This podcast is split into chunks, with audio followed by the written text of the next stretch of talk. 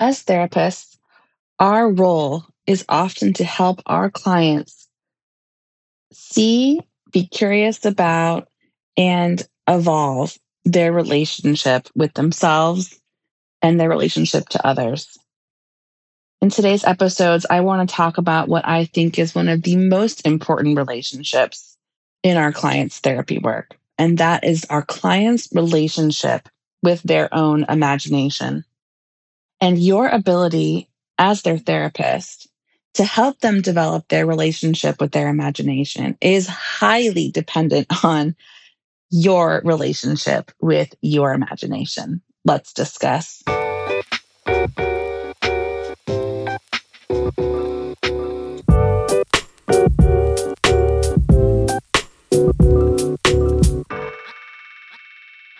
Greetings, colleagues and friends. Cambria Evans here, the teaching and learning EMDR consultant. Y'all, today I am here to defend the importance of imagination. And today's podcast episode really is inspired by many, many consultation groups that I've had with my EMDR consultees, where I have been told that in other trainings or from other mentors that it is not okay to go into imagination during phase four processing, that it is not okay to develop imagined resources in phase two. And I am here to say that I agree with that. And I want to hopefully convince y'all uh, about why imagination is so damn important by the end of this episode. So I'm challenging myself to convince everybody to um, at least open up your minds and hearts to consider another perspective. So let's talk about it. Why is imagination so important? I'm going to start with a quote from somebody who is way smarter than me Albert Einstein. He liked to talk about imagination quite a bit, actually. I imagine he was a pretty cool guy. Uh, and I'm sorry I didn't get to, a chance to know him personally, but he has a quote that I love so very much that I wanted to share with you, which is imagination is more important than knowledge. For knowledge is limited, whereas imagination embraces the entire world, stimulating progress, giving birth to evolution. How beautiful is that? He also goes on to say that imagination is the preview of life's coming attractions. I completely agree with this. And you probably do too, right? It, it, makes sense. But why is this so important in the therapeutic relationship? Why is this so important when we are doing the eight phases of EMDR? Let's talk about it. Let's start with phase one, right? Here in phase one with history and assessment, we are often taught to understand on some kind of a timeline. Uh, maybe you were taught to gather all of you know the traumatic events that happened to someone. Maybe you were taught to do that, but also collect all of the positive events that happened to someone.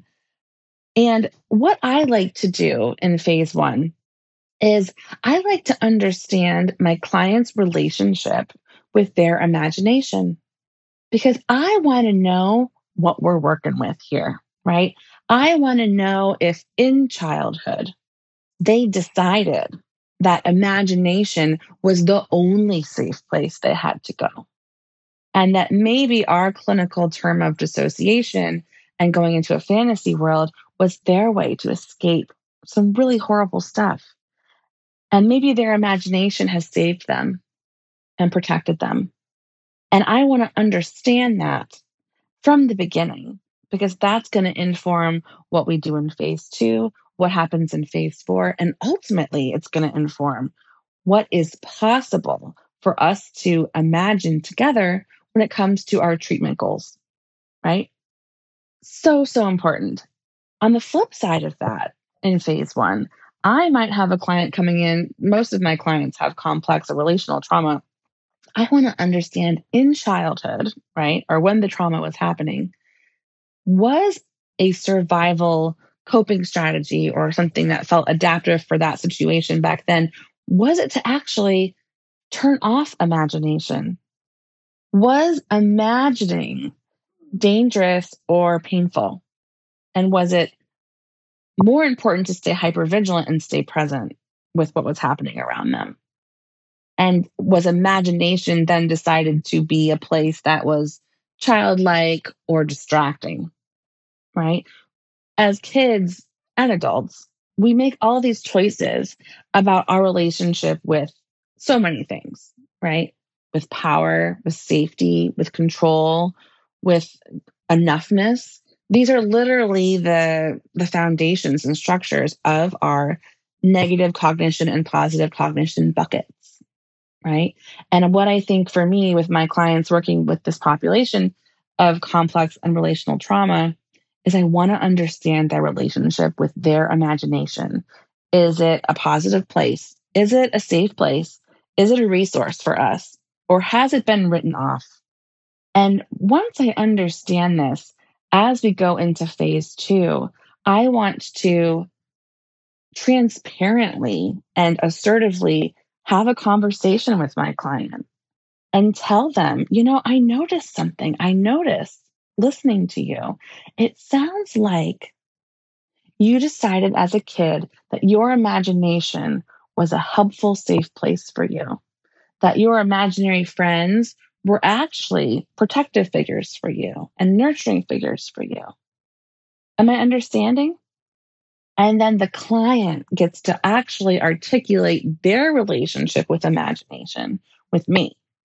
Or on the flip side of that, I might say to the client something like, you know, it sounds like when you were growing up, your imagination was almost like an unsafe place to go, that you decided that being hypervigilant in the present was more important for your safety and, and survival. Am I understanding that right? Yes, that's exactly how it felt. Okay, so with that being true, how would you describe your relationship with your imagination now? Because I want us to both be on the same page about where you are and what you want, right? I've had some clients after we've noticed their relationship with imagination directly say to me, I don't want to have a relationship with my imagination moving forward. I don't want imagined figures in my phase two resourcing. I don't want that. I am client centered. Y'all know this. I hope you are too. I never force anyone to develop treatment goals that they don't want to have. I just want us to notice together. Right.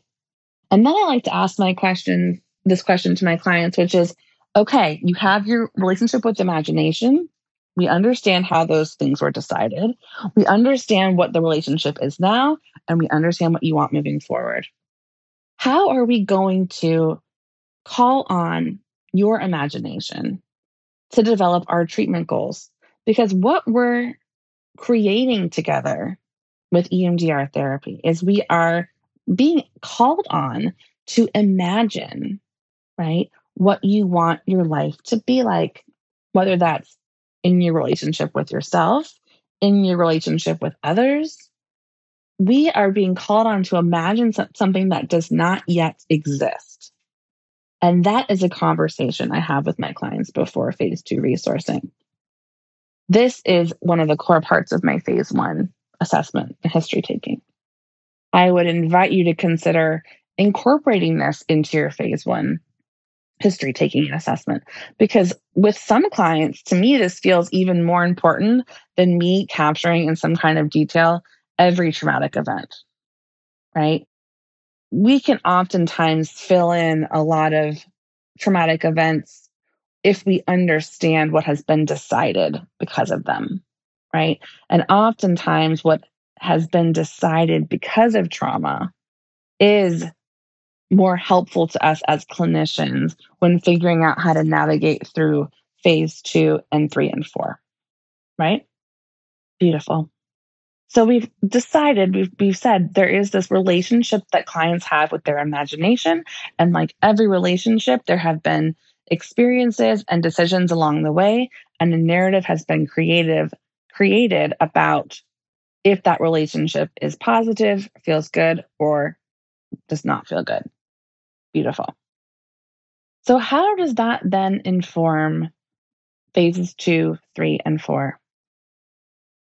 Well, I don't know if y'all have seen this in processing yet, but it's pretty incredible. You know, when I had my twins um, almost six years ago, I made a choice that I was not going to work with young kids anymore because it just felt like it was too close to my kids' ages. It was just, there was just too much kind of um, generalizing or projection or my own anxiety. Like I just decided I'm going to work with adults until my kids are older. I just, I can't, I can't have kids at home and kids in my office. It's too much for me. Okay. And what I failed to realize is that even when we work with adults in their grown bodies, in their 30s, 40s, 50s, and beyond, I think my oldest client was in her 70s. Even when we work with adults, we are always working with kids, aren't we? We are always working with younger parts. And how do we know this is true? Right? We all have younger parts of us. They they're always there, right? For most of us, hopefully they're integrated, right? And we have a sense of them and a relationship with them, right? For some of us, they feel fragmented. We're not conscious of them. They're not integrated. So we we work with adults, but we are always working with kids. And when we sign up as an EMDR therapist to work with complex trauma, relational trauma from childhood, we are essentially signing on to be not just an adult therapist, but also a child therapist. Because in order to do this work, we need to connect with these younger parts and we need to have these reparative experiences with them where something happens that didn't happen before, couldn't happen before, should have happened before right? It gets to happen now, which is so beautiful. And and I was laughing kind of to myself as I realized this when I changed my practice. I was saying, "Oh, I, I still have kids coming in, right? I still have kids coming in, and and that's okay. I'm gonna show up, nurture them. I'm gonna give them the resources they need to be seen, to be loved, to be understood, to feel soothed and calm and integrated now, right?" And for those of you who have clients with complex and relational trauma who have gone back to their touchstone memories in childhood, I'm imagining you have seen this, right? And it's just, it's the coolest thing. The first time it happens, I think it's pretty disorienting for everybody. but then the second or third or fourth time it happens, you kind of know what it is and it's pretty cool. And now I've seen this happen enough that I'm almost kind of like waiting for it when I do phase four processing uh, with an adult client. And I'll, I'll tell you what it is. Maybe you've seen it too.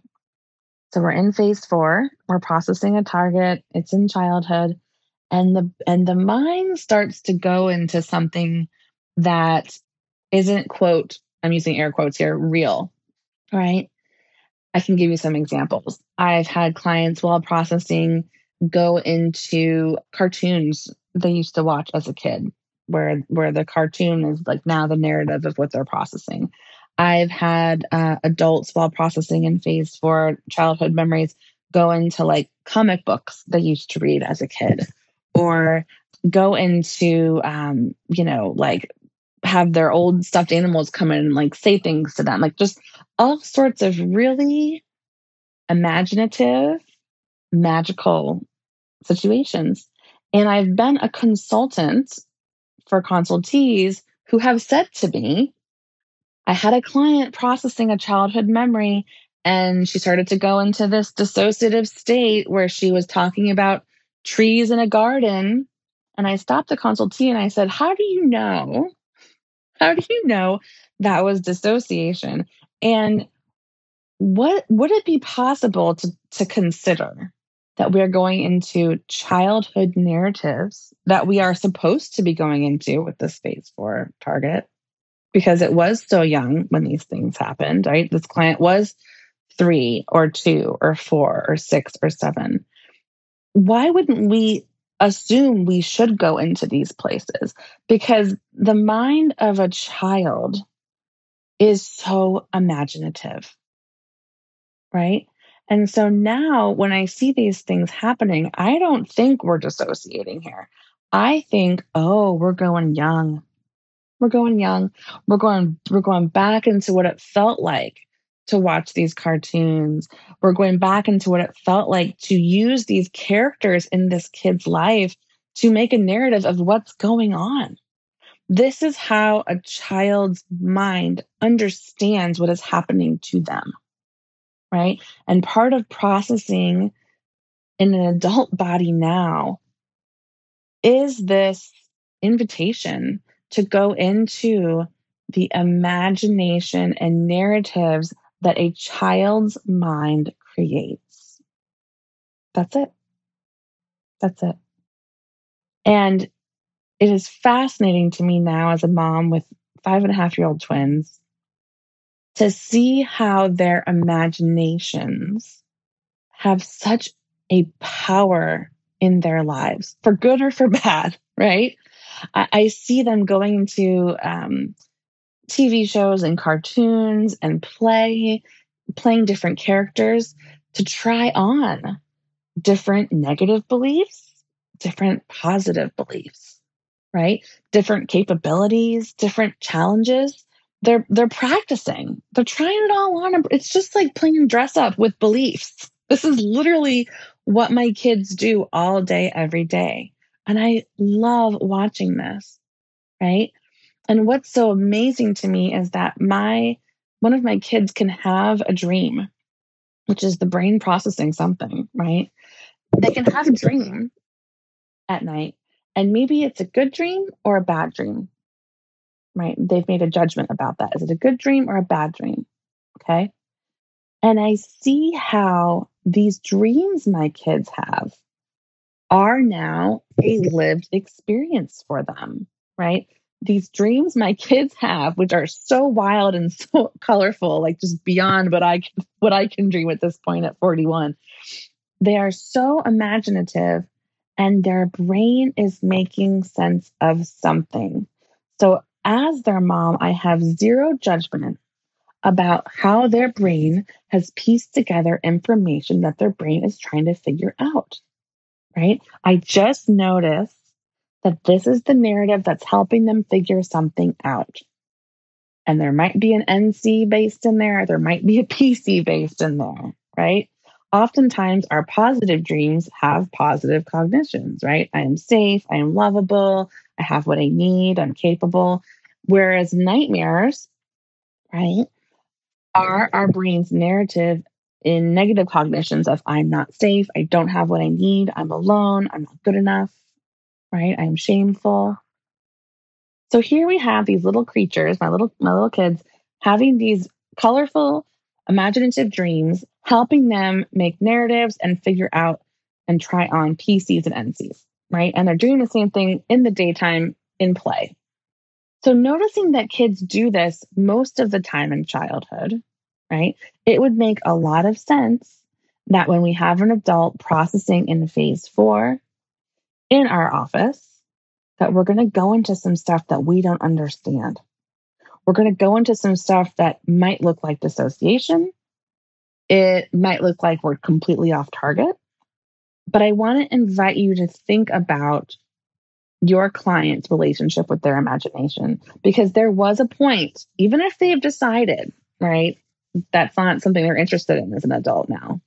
I don't want to have phase two resources that are an imagined fairy godmother. Okay, no problem. Right. Even if that's their jam now, you might see in phase four their relationship as in, in their childhood mind. And I want to invite you to think about maybe that's where we're supposed to go to process this target, right? Integrating that childhood narrative with our adult narrative now, right? And what's interesting is that after we process a target from childhood, it oftentimes, not always, but it oftentimes can actually change the client's relationship with their imagination. I had a client processing something from when he was really young, like four, three or four, and his mind went into this um, cartoon he used to watch. And at the end of the target, he said to me, that was wild. Like that whole that whole part right there where we did that, like we are in that scene, like what was that, Cambria? And I and I explained to him what I thought was going on, right? That we were going into these childhood neural networks just like we were supposed to to reprocess them. And this is often how kids put things together. They use what's around them to make sense of their experience. Of course, they would use cartoons or stuffed animals or fantasy or play. And I could see him have an appreciation for his younger self and that ability to create that narrative that we could later find now that he's in his 50s. And I could see him have almost like a respect, a respect for his imagination that it felt helpful in this process of EMDR. Right. And so I oftentimes with my clients will circle back with them. Not always, but sometimes I'll circle back when I have these kinds of moments after a target's completed to redefine not just the narrative, the new narrative, right? But to redefine the relationship. Okay. Our clients are doing this all the time. I'm redefining and are updating the narrative with my relationship with mom. She wasn't that great, actually. I, I needed her to be great, but now that I'm an adult, I can say it. She wasn't that great right? Or redefining their relationship with themselves, right? I grew up thinking that I wasn't good enough. And now my narrative is I am, and I always was. And so as we're redefining and rewriting these narratives with other people, with ourselves, we are also, right, rewriting our relationships with imagination, with power, with safety, right? These are these are all the NCPC categories. And when we finish a target, it is a resource, right? It is a experience of I am capable, I finished a target, and now I can do that again if I need to. It is a resource for me, right? And when we redefine someone's relationship with their imagination, because we've processed a childhood target where that theme came up or came in, it gives us an opportunity to help them redefine how they might use their imagination in the future now that there is a new respect and appreciation for it. And what a powerful gift, right? What a powerful gift to know that Albert Einstein, of all people, thought imagination was more important than knowledge, right? Clients come into EMDR therapy and they say, I want to understand what happened and they want to that's important. And what we give people moving forward it might be knowledge but to give them a different relationship with their imagination is a gift that keeps on giving right? It keeps on giving. And now if you are a clinician listening to this and this is making sense to you and you're excited to try this out i'm so happy to hear that and I want to invite you to do something for you. I want to invite you to think about your own relationship with your imagination. And I'm not just talking about in your own EMDR therapy as a client, right? I'm not just talking about how you might be curious about your connection with imagination and what was decided in childhood. Is it a resource? Is it something that's been cut off from you because it wasn't available to you because it couldn't be because it wasn't safe enough whatever the, whatever the relationship is clinically right? Explore that. But here's the invitation. Albert einstein right told us that our imagination is the preview of life's coming attractions. What we imagine as clinicians now what we um, hope for, dream for for ourselves with our with our businesses, with our clients, right? All of that comes from this life force of our imagination, which helps us understand that we really are in some ways limited as therapists to our clients if we have not checked in about our own relationship with our imagination right? And if we are only around people, colleagues, right? Peers. If we are around people who also have a limited relationship with their imagination, it will stunt what is possible for us, right? It became painfully clear to me that the purpose of me going into uh, consultation groups clinically was to learn knowledge. And what is so different about my investment and participation in my business coaching groups is that I want to be with people who have got so much imagination and hope about what is possible. And yes, there is knowledge, right, in practice building and thinking outside the box. There's tons of knowledge there. But what has been most profound for me as a business owner, especially the last couple years, as I've developed passive income, as I've created a consultation business that is just as lucrative as my clinical business, where I only do EMDR intensives, what's become so clear to me is that what I am investing in, what I'm paying for in these business coaching groups, right, is I am literally borrowing the life force of someone else's imagination. I'm I'm getting to witness, right, the preview of their coming attractions, right? I get to see it unfold. I get to borrow their neural networks. I get to borrow their narratives that I don't have yet. Is this possible? Yes, it is. I've done it. Or yes, it is. I'm doing it. There is something powerful about imagination, but imagination is contagious. And when we can actually see someone's imagination manifesting into actual results, it enlivens us and gives us courage to trust our imagination, to trust our hopes and dreams. And I'm telling you this just as a clinician, but also as, as a business owner, right? That both are equally important. So if this is feeling in service to you clinically, I'm so glad. If this is feeling in service personally to you, I'm even happier. And if this is getting you thinking about your relationship with your imagination and your business, I would invite you to check out the consultation program.